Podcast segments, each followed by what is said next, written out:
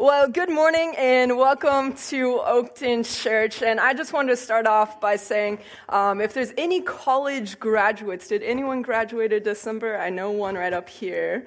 Uh, Miss Rose Compton, is there anybody else? I know Hannah Francis did, and she is down in Kids Church today. But I just want to give you guys a big congratulations. I know Rose got like three degrees. So.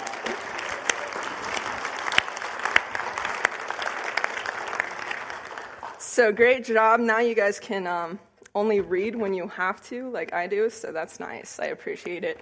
Um, well, I didn't have the chance to get it three degrees if you know who I am. My name's Amy Garfield, so you might have caught that Pastor Larry is my grandpa, and my dad's over here, Kent. I don't really always like to claim him, but they're both preachers. So if you got a grandpa that's a preacher and a dad that's a preacher, it's a surefire sign you don't need to go get those three degrees, waste all your money. Just go get, you know, educated, indoctrinated, you know, all those good things. So anyway, my name's Amy Garfield, and I am the youth and children's pastor here over at Oakton Church.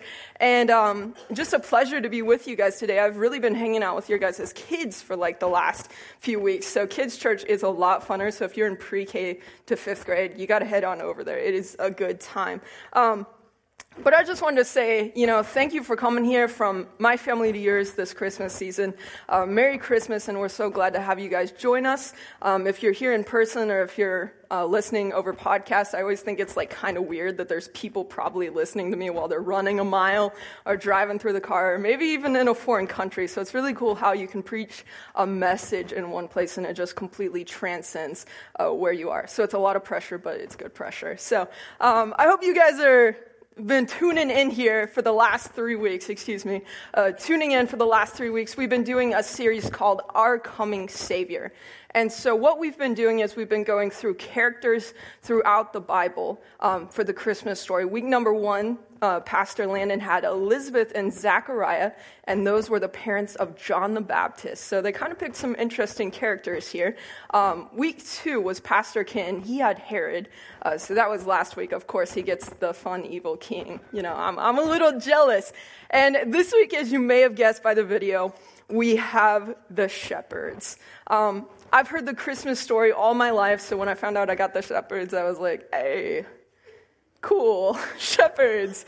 So I, I, started thinking to myself, I was like, shepherds, sheep, you know, Jesus, you got him, he's, he's, you know, the ultimate, you know, shepherd or whatever the expression is. And then, so I was thinking of all these things, and I go through the Christmas season, and I'm just like, what do I talk about? And so I was reading uh, the passage of scripture that we actually read today, and I just couldn't get away from one simple thought. And so it's from a very popular portion of scripture. This is in Luke 2. 8 through 12. And I think today uh, this can really just be a life changing uh, verse if you guys just really get a hold of this. And so I'm going to read that again just so it's fresh in your mind. But it's Luke 2, verses 8 through 11. It says, And in the same region, there were shepherds out in the field, keeping watch over their flock by night. And an angel of the Lord appeared to them, and the glory of the Lord shone around them. And they were filled with great fear. And the angel said to them, Fear not, for behold, I bring you good news. I'm going to pause right there. If you know what the, good, the word good news means, it's actually the definition of gospel. So, gospel means good news. So, it's saying, I bring you gospel. And it's saying, Don't be afraid, because this news is of great joy that will be for all people. For unto you this day is born a city, excuse me, born this day in the city of David, a Savior who is Christ the Lord. And so I read this passage and I just couldn't escape this thought because um, the phrase here is fear not and it, it, just really struck it really stuck with me. And and i was kind of thinking to myself you know i wonder why the angels said fear not and it's probably not because the angels were mad at them or or just saying hey don't feel this way but you know in that instant it seemed like they were filled with such fear. And the angel says you know i don't want to tell you how to feel but i do want you to feel something more than fear. And so it says it told them fear not and that fear was replaced with joy and so that was actually our Advent candle today. So that was really cool how that worked out. But this fear not expression here, it actually comes with a sense, of deja vu for me. Um, it's one of the most uttered commands in the entire Bible. Fear not. It's one of the most popular expressions. But that's not why it came with a sense of deja vu, just in that of itself, but it's actually the expression that the angel uses over and over again.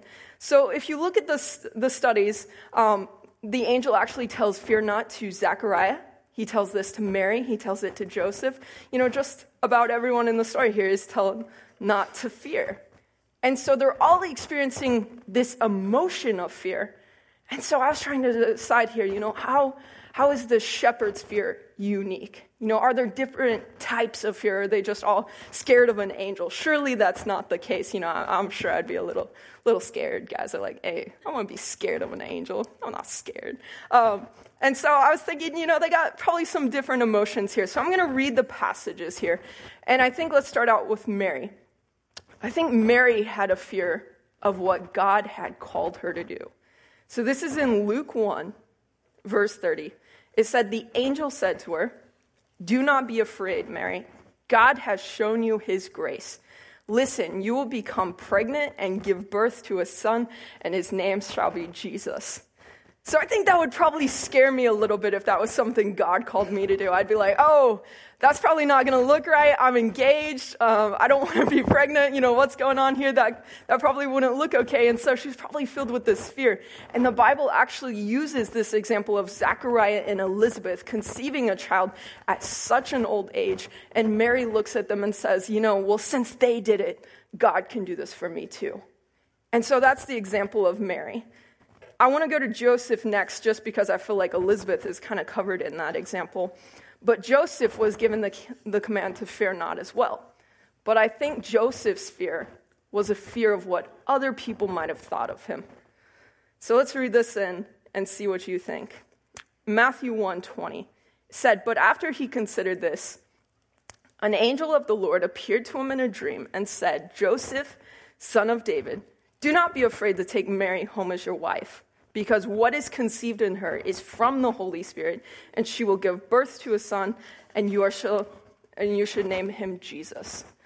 And so I think there's a couple different types of fear. And so the type of fear that I think the shepherds have, and if you want to write this down, this is kind of what I'm going off of my sermon today, is the fear the shepherds had is a fear of where do I stand with God? Where do I stand with God? And now what's really interesting to me in this story is who the angel appeared to. If you don't know too much about shepherds, you know, they're kind of a lowly group of people. But I want to go back just a little bit because I think we do things a little bit different in the 21st century compared to like 1 BC, right? So, even compared to me and Maranatha, the first service, I was talking about how when you have a baby, you normally do a gender reveal. And Maranatha was like, oh, they, they don't do that back in my day. They did snail mail, where you sent it across a birth announcement where you sent it across the mail. And I was like, what is that? And so you can see how it changes so much over time. You guys are like, I still get my birth announcements. If I ain't getting a birth announcement, there ain't no babies. There's, they don't exist. And so in my day, you know, what I'm used to is if I hear one of my friends are pregnant, they do a gender reveal. And what that is, is it shows if they're having a boy or girl. So they fight off with blue and pink lightsabers and, you know, whoever wins. Or, or they got the Holi powder, which is like from the colored runs, and you throw that at each other. Or my, my very favorite is like the oven baked reveal where everybody gets to bite into a cupcake and it's like blue or pink in the middle. Anybody with me? No, I'm just, I'm the only one who's hungry here today. Like I said, they did things a little bit differently. So, what they did was they had these people called heralds. Now, I did this first service, but the only thing I think of when I think of Harold is Harold Lawrence. Like, that's all Harold meant to me. I, I, had no meaning of this word. Like, what is that? I've heard the song Hark the Herald Angels sing, but what does that mean? And so I started studying this, and a herald is a person who would go around, if you had any money at all, what you would do is you would hire this herald, and he'd just go around town saying, hey, blah blah blah is pregnant. Should I make a prophecy? Should I should I name out some young people? We need we need more babies for kids church. So no, I won't I won't do that. Everybody's pointing fingers. Who's first? Who's first? But what they would do is they would go around and they'd be heralding this, you know, especially if you were about to have a baby boy.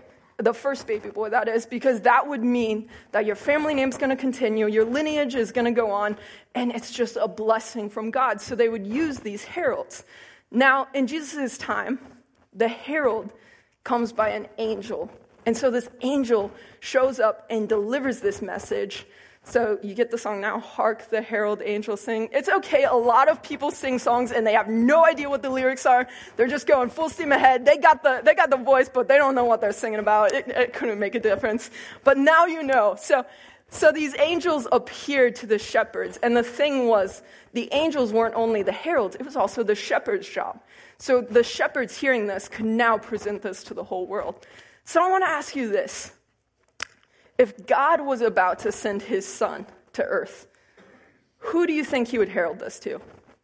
Today, I think maybe like the president, you know, like someone influential. Like if my son was going to be born, you want all the celebrities to know. You want, you want like the main people that's going to spread the word around. Just send it to like a really good magazine or like the Joplin Globe. I don't, I don't know what you're going to do. And so at the very least though, you're going to send it to someone back in this time with some sort of religious status. But the thing is, shepherds were social outcasts. They were the lowest on the ladder. They were on the fringe of society. So why did he herald this message to the shepherds?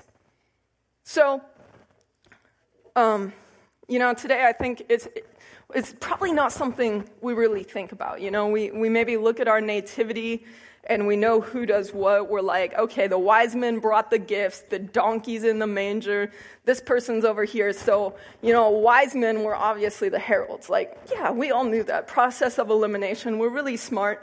Um, but what we don't realize about the shepherds is that, you know, being a shepherd was one of the least respected jobs least respected. Like, this was a terrible job to get. In fact, the shepherds were oftentimes slaves. And if need be, your youngest son. I was cracking up because first service, Andrew was pointing at Johnny and he was like, Ha, you're the shepherd. You are the shepherd. They're, they're over in uh, children's church now. And so this job was reserved for the lowest of the low, uh, you know, slaves, peasants, and if need be, like I said, your youngest boy. But being a shepherd um, I know you probably think of David and you probably think a shepherd is prestigious, but David was one shepherd who was a little bit different than the others. But being a shepherd, you had no education, which meant no means for advancement. And, and a lot of us like to think, well, they can get a better job. But really, if you were a shepherd, this was kind of like a lifetime thing. You're stuck in this. And, and really, it was so bad that shepherds were actually considered ceremonially unclean which meant the religious standards of the day had rejected them. There were people who said, you know what, you're just not good enough to come to God. So no wonder shepherds would have this fear where do I stand with God? You know, why, why is he saying this to me? I, am not, I'm not able to even follow him. Why, why would he say it to me? And so if you're taking a couple notes today, I'm going to be talking about, real quick, why the shepherds may have felt distant from God, why they might have felt far from God. The first reason they felt far from God was they felt unworthy. They felt unworthy. And in reality, many of us, like the shepherds, feel unworthy in our own life. Everybody, yeah, no, you don't normally raise your hand if you feel unworthy, like, woo, I feel unworthy. It's me. Um, but like I said, excuse me, they were the social outcast. This was so bad because in Israel, they were literally taught, you are not good enough for God. There's no way it's going to happen. Their job prohibited it. They could not come to him, like we were saying earlier. And I think when you think of a shepherd, excuse me, you probably think it's a cool job. You think they're out there a long time, like they're adventurous, like they grab their, their backpack like I do and have awesome adventures where they hike through things and it's like the coolest thing ever, like Dora the Explorer, like backpack. Here we go, shepherds. But shepherds, because of their occupation, because they were nomads, because they were wanderers, they were considered this word that I said earlier, ceremonially unclean. Now, this idea of being ceremonially unclean, a lot of you are probably like looking at your neighbors like, am I ceremonially unclean? like, you have no idea what that means. It's kind of a strange concept, but what this means is shepherds worked with. You guys are so smart. Shepherds worked with sheep. You guys still on top of things? You're like, sheep! I get it. I finally understand. Um, so, if they worked with sheep all the time, how do you think they smelled? not not good, right? We can all just agree on that. Like I was saying first service, I was in the Nativity Friday night, and Mr. Donkey, um, he just had to go to the bathroom. Every scene when I was standing, like I was the one who was like the farthest back to him, had to go to the bathroom every single time. So I was imagining this as I had already wrote my sermon, and I was like, now I understand why they're ceremonially unclean. Like, I get it. They're living in this day to day. They don't have showers, they don't have all the nice things that we have today. And so they were not just physically dirty, but they were actually considered spiritually dirty as well. And since they were ceremonially unclean, wow, I said that without stuttering all three times. I'm really proud of myself. Um, but since they were considered this, what that meant is if someone was ceremonially unclean, if you touched them, you would also be ceremonially unclean. So, shepherds, if you want to give them a high five, guess what? You're ceremonially unclean if you give them a high five. You can't fist bump them. You can't blow it up. You can't do any of those cool things. At most, you can like air five a shepherd, maybe like blow blow a kiss. I don't know how to blow that too. just catch it. Um, and so if you if you did any of these two any of these things to a shepherd, you would be considered unclean as well. And so no wonder they felt unworthy. And I think a lot of us if we're being honest, we feel unworthy too. You know, a, a, lot of us, we've, we know what we've done in our lives or what we should do, and, and we look at our lives and we think, I feel so unworthy. You know, I'm just, I'm not good enough to get with God, especially around Christmas time when you guys all look so amazing like you do today. You got your nicest clothes on. Lauren looked at me today and she goes, Man, Amy, you look good. I was like, but she said today. And I was like, so I don't look good every other Sunday? Okay, Lauren. Okay, I get it. Um, so around Christmas time, though, everybody's got their nicer clothes on. They dress up just a little bit more. And so it's easy to look at people and say, man, they're the perfect family. Man, they've got it all together. Look at them. Look at their kid. They just look so put together. And and I think to myself, you know, when I look at my life, man, I almost killed my kids trying to get to church today. Like I literally would have if I could have. You know, does anybody know what I'm talking about? Because my mom drove a minivan back in the day when me and Joshua were little. And I hear this doesn't exist anymore, but back in my day, they had these awful things called seatbelts. But the way they made them was that it like wrapped around, but you could step on it from the back. And you could just crunch it down, and then they would be like you just like shoot back to your seat. And so, what my brother would do when we were kids is he would just rattle me up really good. He would get me really pumped. He would get me really angry. And I'd go around to smack him in the face, and he would stomp on my seatbelt. And it was just like, like a force field just bringing me back, suffocating me to death. It was the worst thing ever. And some parents are like, man, that was me today. My seatbelt, just locked up on my kids, and I would have I would have whipped them if I would have had the chance. And you come into church and you're, you're like, man, I don't think I handled that right. And dad's there thinking, I don't think I handled that right either. I, I didn't speak again, and I just let her do all the work, and I feel so unworthy. Um, but the shepherds felt like this. You know, it, it kind of resonates a lot with me because, you know, in, in your own life, there's many times when we can feel spiritually unworthy. The second thing is they felt unqualified. Number two, they felt unqualified. So, like we were saying, they had a lower status than most people. Lower status than most people. Chances are, when you compare yourself to other people, you're always going to have a lower status you're not always going to match up to other people. You're going to feel insignificant. You're going to feel like you just don't measure up, like, like you're lower than, like you're less than. And that's what happens when we compare ourselves to other people. For example, moms, I'm just on fire today, so I'll keep using you guys. But have you guys ever went to another person's home and you walk in and You're like, man, this looks beautiful. You walk in their house and you can see the floors and they're they're shiny and they're amazing, and that dinner table looks fantastic, and their, their kids come down the stairs and they've got that perfect comb over haircut, and they're just like, Mom, we love you so much.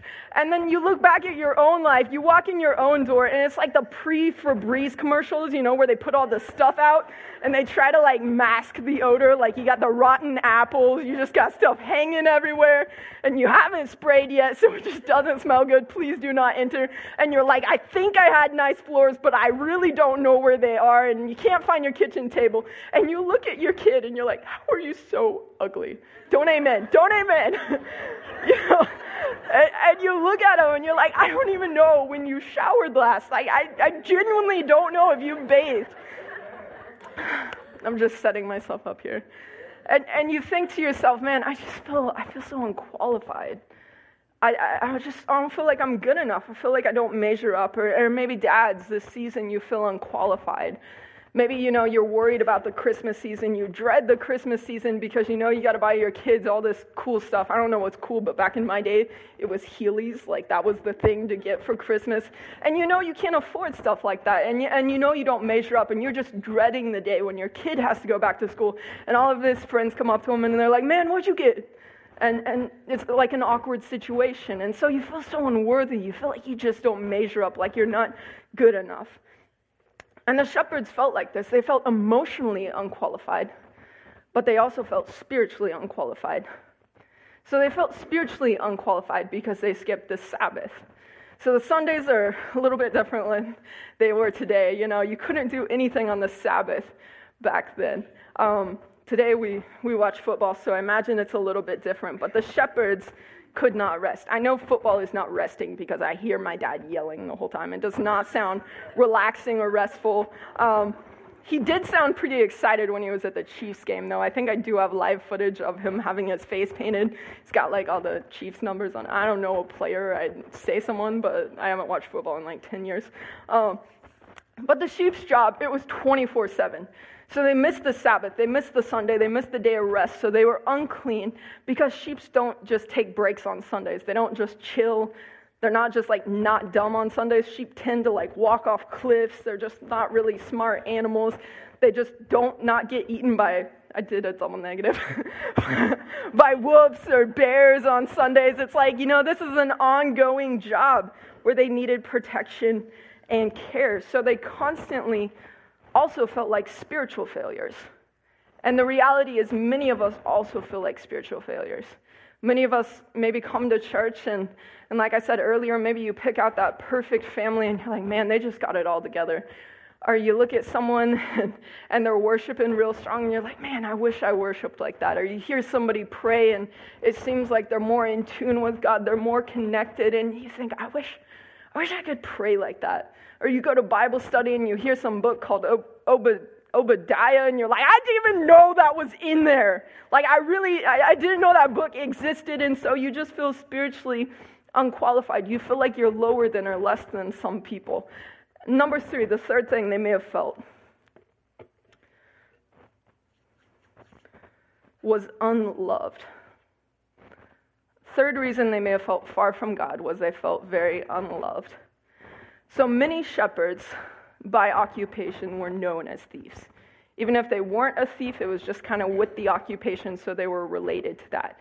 It says in studies that this was actually so bad that a shepherd could not present his case or testify for someone else in a court of law because their word was not trusted. That goes to say a lot about shepherds. This was so true to just everything in their lives. Um, when it comes to marriage, you know, no one would put their daughter with a lowly shepherd, so most of them didn't get married. This was kind of the end of the line. That's why you'd put your lowest son there because your name could continue on with someone else. You know, they're not going to get married. This is their future. They were uneducated, unmarried, social outcasts, lowly shepherds. They had no hopes. There, there wasn't a better future to come. This was their life. They didn't really feel love, and, and yet, so tragically, many of us don't feel loved as well. You know, whether it was your dad walking out on you and your mom when you were young and and now it was just you and your mom and you don't you don't understand what you did. You know, was my was I not good enough or was it something about me? You know, why why would this happen to me? Or maybe this Christmas season, this is your first time going through it without your spouse. Maybe they, they left you or they just said, you know, I don't love you anymore. You don't make me happy. And maybe this is your first time alone this Christmas season and you wonder, you think to yourself, what did I do? You know, I, I gave it all I got. this, was, this was everything I have. Is my love not good enough? And, and the worst case is some of us look in the mirror and we don't like what we see. We don't even love ourselves. And we think of all these things if, if I don't love me, if other people don't love me, how could God love me? And this was how the shepherds felt. They didn't feel loved. And so, this is why something called perception and reality has always fascinated me. Perception and reality. So, this is why perception and reality has always fascinated me. Um, you know, I think a lot of times we can look at other people, maybe in this church or even in the rows, and, and we think, you know, they've got a better job than me, they've got, you know, more money than me, they just must be more successful. And, and the thing about perception versus reality is we can look at them and we can think that's what's going on, but really inside their life, they could be dealing with so much pain. They could be dealing with so much hurt, but on the outside, it looks like they've really just got it all together. And so I would say to you guys today, you probably don't even know the pain of the people in your rows. You know, a lot of us come to church and we're like, man, if I really just said who I was, if I really just said these things I was struggling with, these things I was dealing with, people would not like me. You know, they would not like what I've got going on. They would not like the dirty parts of me, the just the stuff I struggle with in my mind and, and what I deal with. And you could look at yourself like that and you see other people in church and you see that person in the front row who's just worshiping strong, but in reality, you have no idea what's going on in their life and their struggles. And that's why it's always fascinated me, is because there could be people on your row who, who, if it wasn't just for this little thing in their life, they'd be ready to cash it all in right now. They'd be ready to just give up and just quit on life and just, that's where they are. But sometimes we never know because we're just so fascinated with the reality. We never really, are so fascinated by the perception, we never really get to know the reality of people. And that's kind of a, a harsh statement today, but I think it's so true. And so the shepherds, three things they felt unworthy, unqualified, and unloved. And to make it simple, the bottom line, the reason why they felt like this is religion did not work for the shepherds. Religion did not work for the shepherds, and religion will not work for us. You might think, like, whoa, Pastor just said religion is not okay in church. All right, exit. Where are the exit signs? Where are they at? Um, but this is so true because God did not send his son, Jesus, to bring religion into the world. He, he sent Jesus to bring relationship into the world and to break the hold of religion, to break hold of the law. And so this was such good news for the shepherds because religion comes down to a set of rules. You know, I, I did this, so I'm a good person. I didn't do this, so I'm not a good person. For example, I don't drink, I don't cuss, I don't do this, so I must be a good person, right? And so that's what religion thinks. You know, I, excuse me, I do this and I'm a better person than you. And Jesus, he looks at this, and I think it's in Matthew 23. I forgot to check it, but I'm almost 100% certain.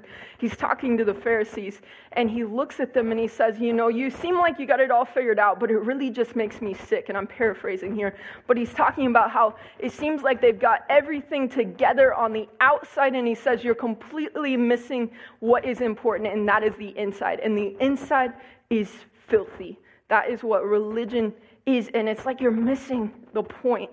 You see, religion did not work for those shepherds, and religion did not work for us. But relationship with God will. That's why Jesus sent his son. He sent a person. This is relationship. And so that's why this is good news. That's why this is gospel. The good news is that on this day there will be a Savior who is Christ the Lord. But the shepherds looked at themselves in that video and they said, What did this mean to me? You know, what, what does this have to do with me? Why is that good news? And I'm going to finish up today, and I'm just going to work on one passage of Scripture as we close. It's in Romans, and this is really just one of the clearest parts of Scripture that really has to do with everything we're talking about here today. Now, this portion of Scripture is written by a guy named Paul.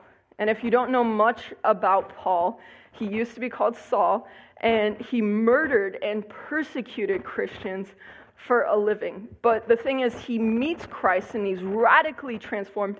And I believe one, he is one of the most historical representatives of Christ in all of history. He just is phenomenally transformed. And so we're going to read this passage of Scripture. It's in Romans 3 20 through 22, and I might go a little bit into 23 if we have time. It says, Therefore, no one will be declared righteous in God's sight by works of the law. Rather, through the law, we become conscious of our sin. Verse 21 But now, apart from the law, righteousness of God has been made known, to which the law of the prophets testify. This righteousness is given through faith in Jesus Christ to all who believe. There is no difference between Jew and Gentile. So I'm going to break this down in three points as we close out today. Number one, what is the good news? It's saying you cannot earn God's acceptance by works of the law. So, why was this good news to the shepherds? Let me tell you guys what. This was such good news to the shepherds. The shepherds actually had to follow 613 laws to be ceremonially clean. That's 611 from the Torah, which is the first five books of the Bible. They had to follow all of those laws to the extent that it was, and the first two of the Ten Commandments that were believed to be said by God Himself. So 613 laws on a regular basis. It was not possible. Their job prohibited it, and it said, you know, this, this religion isn't going to work out for you. And so, as, as um, New Testament believers, I guess I can say, the thing we have is you might know the Ten Commandments, but Jesus said, you know what? I'm going to make it even simpler. Love God, love people. So we have no idea the extent of the 613 laws. So, good news is that you don't have to do it. You, you probably could have never done it anyway if you tried to. And so, verse 20, I'm going to read that one more time again, just so you guys can catch this. Therefore, no one will be declared righteous in God's sight by works of the law. So, law does not save you simply put. So why do we have the law? Why is the why is the law important? Why do we need that as believers? Let's just toss it out. You don't you don't need to follow that, right? Um, so why do we have the law? Number two, purpose of the law is to show you your need for a savior. I'm going to read on verse 20.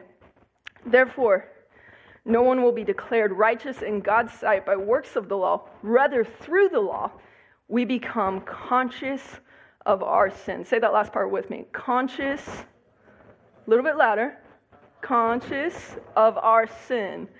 So, what does that mean? The law reveals our need for a Savior. So, in our culture today, the problem is our fundamental way of thinking is kind of messed up. Because if I, would, if I was to go around and just kind of ask each person individually in here, like, hey, do you think you're a good person? Um, a lot of people would probably think about it for a couple seconds and say, hey, I know some really bad people. I'm not them, so I must be a good person. And a lot of people believe that they're a good person in society today.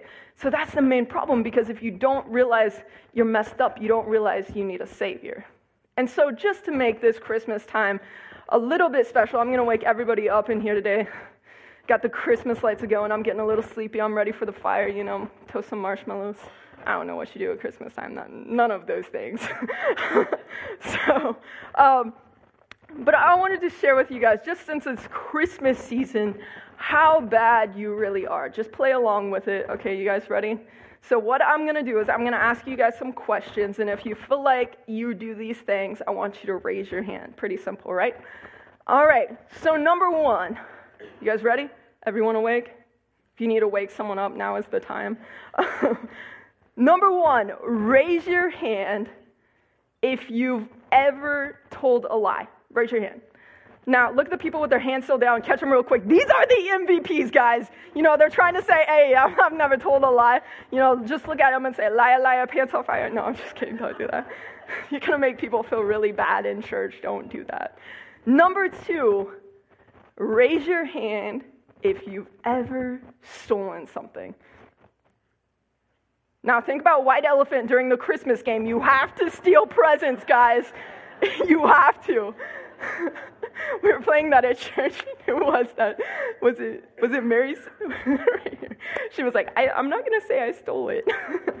um, last three, I don't want you guys to raise your hand for this one because I don't want you to get in trouble, especially if you're married. Um, so just kind of blink if this is you or just you know whatever. Um, so number three, don't raise your hand if you've ever looked at someone lustfully. So the Bible says if you've ever looked at someone lustfully, you've already committed the act in your heart. So, just to make this simple here, if you tell a lie, you are a. Oh, you guys are catching on. If you've stolen something, you are a. And if you've looked at someone lustfully, you are a adulterer. So, welcome to Oakton Church. We've got a bunch of lying, thieving, adulterous people here. Uh, Merry Christmas. We're really glad you guys could join us. I'm really, really glad you could just experience this this Christmas season. Um, but why am I doing this? I'm just not being super obnoxious. By the way, I think I forgot to say that. I snatched that from Life Church. Um, but just to make sure you guys feel extra great about yourself this Christmas season, um, is why I wanted know. Um, but like we were saying before, if you don't realize that there's sin in your life, you have no reason to have a Savior. And so, in this fundamental way of thinking that we have where we don't think we're flawed, because the thing is, when we look at ourselves, what did I say people do when, when they try to think if they're a good person? They compare themselves to someone else. But the thing is, God isn't asking you to compare yourself to someone else. He's asking you to compare Himself to His law, His standard of who He is. And the fact is, none of us will measure up to that. And so, why do we need a Savior? What is the purpose of the law? To make us conscious of our sin and our need for a Savior. It's, it's this fundamental way of thinking. And so, the scripture says, should we go continue on sinning? I mean, that's obviously not what I'm indicating here today. You know, you, you need to keep following it to the best of your abilities. But I think so many of us, we've just forgotten our need for a Savior. We've forgotten the purpose of that. We just think we're good enough. And so when you realize that you're a sinner, you won't find salvation in religion. You won't find that you're good enough in religion, but you'll find that in the relationship and the person of Jesus. And so, what is the good news? That you're never going to be good enough for the law. The law is just not going to work. So, what's the purpose of the law? To show us our need for a Savior. So, that's the first two. Number three, as we're finishing out here today, in verse 22, it says, We are made right with God by placing our faith in Jesus. It's the only way. That's the only way you can come into contact with God, is just by his son Jesus. The law will not get you there. And so the angel appears to the shepherd, the people that religion has rejected, the outcast of society, and shows them the good news and they take it to all people. And so, how are we made right? By salvation alone. But because of what Jesus did on the cross, this is the good news. This is the amazing part of it becoming sin, taking your place, and where you would fall short. Now, all you got to do is just get judged by righteousness. That's such a better life because you put your trust in Him, you put your relationship, your faith in Him. God no longer sees you as your sin, but He sees you as His Son. That's the transforming message of the gospel, the righteousness of Christ. That's why religion did not work for the shepherds, and that's why religion will never work for us. See, religion is all about us, it's all about our efforts. Religion is all about us, all about what we can or, or can't do, and relationship is all about what God has already did in our place, or done in our place, excuse me. And so you don't have to work hard or, or, be good enough for God or, or worthy enough or qualified or, or just feel like you're loved enough to have this relationship with God. But he's already done all of this on our behalf. It's an amazing thing. And so the shepherds felt just like we do. Sometimes we feel unworthy, sometimes we feel unqualified, sometimes we feel unloved.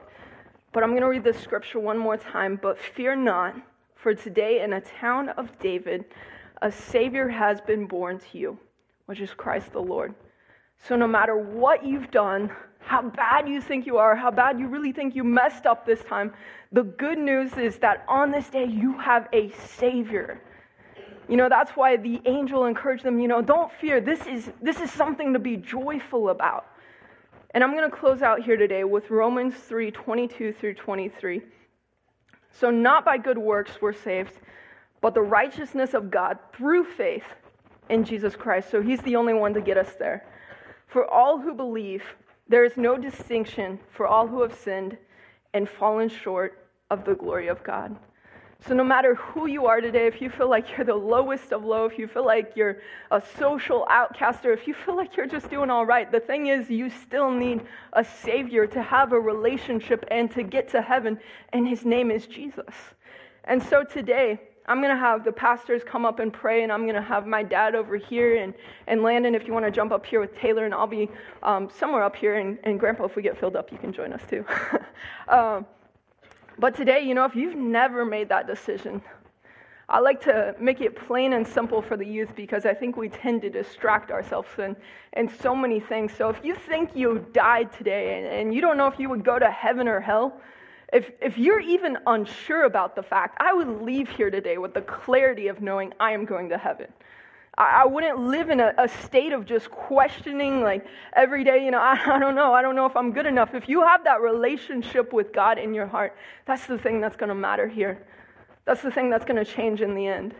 And, and, and today I'm, I'm going to go ahead and, and pray, and these pastors will be up here if you need to make that decision, or even if you feel like you've just drifted away and, and you just don't really know that you're on the right track. We'd love to pray with you guys today, and we'd love to just talk with you and just kind of figure out where you are.